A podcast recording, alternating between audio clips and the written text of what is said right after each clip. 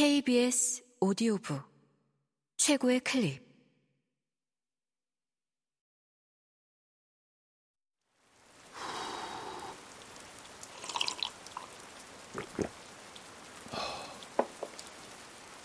KBS 오디오북.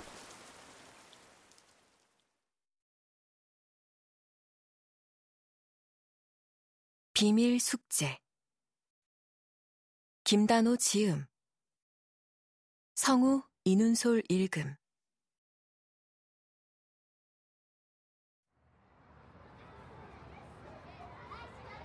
언제나처럼 큰엄마가 차를 댄 채 나를 기다리고 있었다.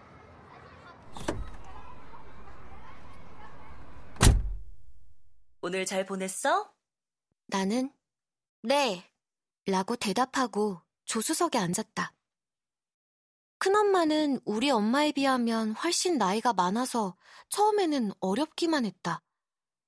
하지만 매일 하교를 함께하며 같이 노래를 듣고 얘기를 하면서 많이 친해졌다. 큰엄마랑 나는 노래 취향이 꼭 맞는다.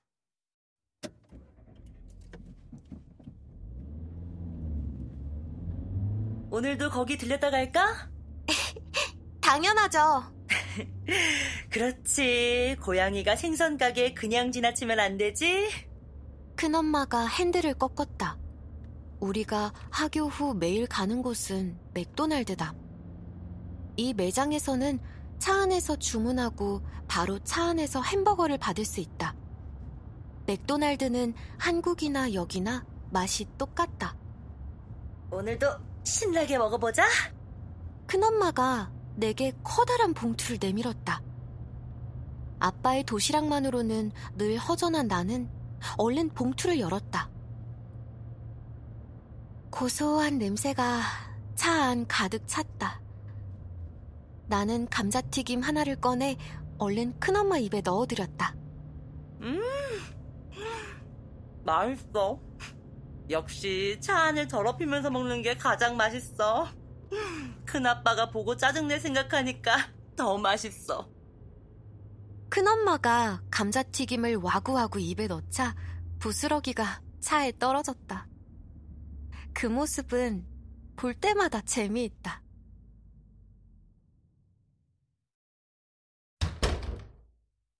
오늘은 특별한 금요일 저녁이다. 나는 저녁을 먹고 바로 방으로 올라와 문을 닫았다.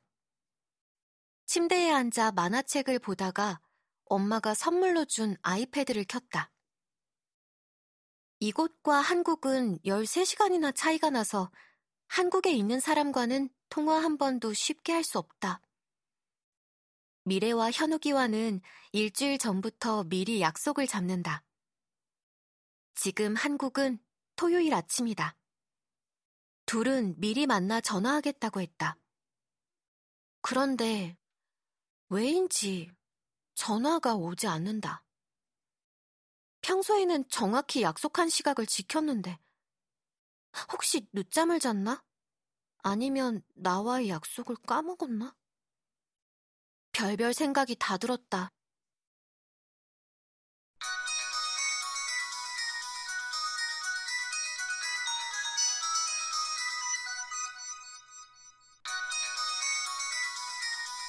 13분이 지나서야 통화 연결음이 울리기 시작했다.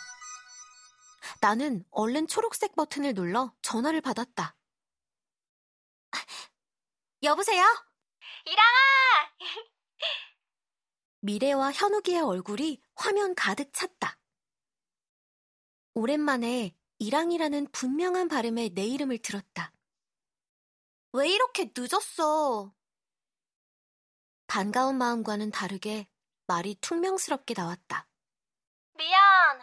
김현욱이 야구공 두고 나왔다고 다시 집에 갔다 오느라. 그러고 보니 미래와 현욱이가 있는 곳은 새롬 공원이었다. 둘은 미리 와이파이가 잘 잡히는 자리를 찾아두었다고 했다. 그제야 뾰로통했던 내 마음이 살살 풀렸다. 그동안 어떻게 지냈어? 우리는 일주일 동안 있었던 일들에 대해 수다를 떨었다. 미래와 현욱이는 5학년이 되면서 다른 반이 됐다. 하지만 둘이 같이 학원에 다니기 시작했다고 한다. 무슨 학원? 영상 편집. 생각보다 쉽고 재밌어. 영화 감독이 되고 싶다던 현욱이는 본격적으로 공부를 하려는 모양이었다. 난 다니기 싫은데 얘가 억지로 끌고 갔어. 미래가 현욱이를 흘겨보며 투덜거렸다. 너는 아직도 거기서 태권도 학원만 다녀? 나는 얼른 옷장으로 뛰어가 도복과 허리띠를 꺼내왔다. 나 검은 띠 땄다? 내가 허리띠를 길게 내보이자 미래와 현욱이가 오, 와, 잘했어, 잘했어. 외치며 박수를 쳤다. 화면에 꽉 찬 절친의 얼굴을 보자 기분이 좋아졌다. 근데 얘들아, 나 고민 있는데. 나는 진아 선생님이 내준 숙제에 대해 얘기하고 싶었다. 미래와 현욱이와 함께라면 좋은 생각이 떠오를지도 모른다. 비 온다. 미래가 허공에 손을 뻗더니 하늘을 올려다봤다.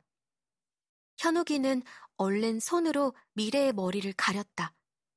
미래가 렌즈에 코를 박고 급하게 외쳤다. 이랑아 미안해. 다음에 또 통화하자.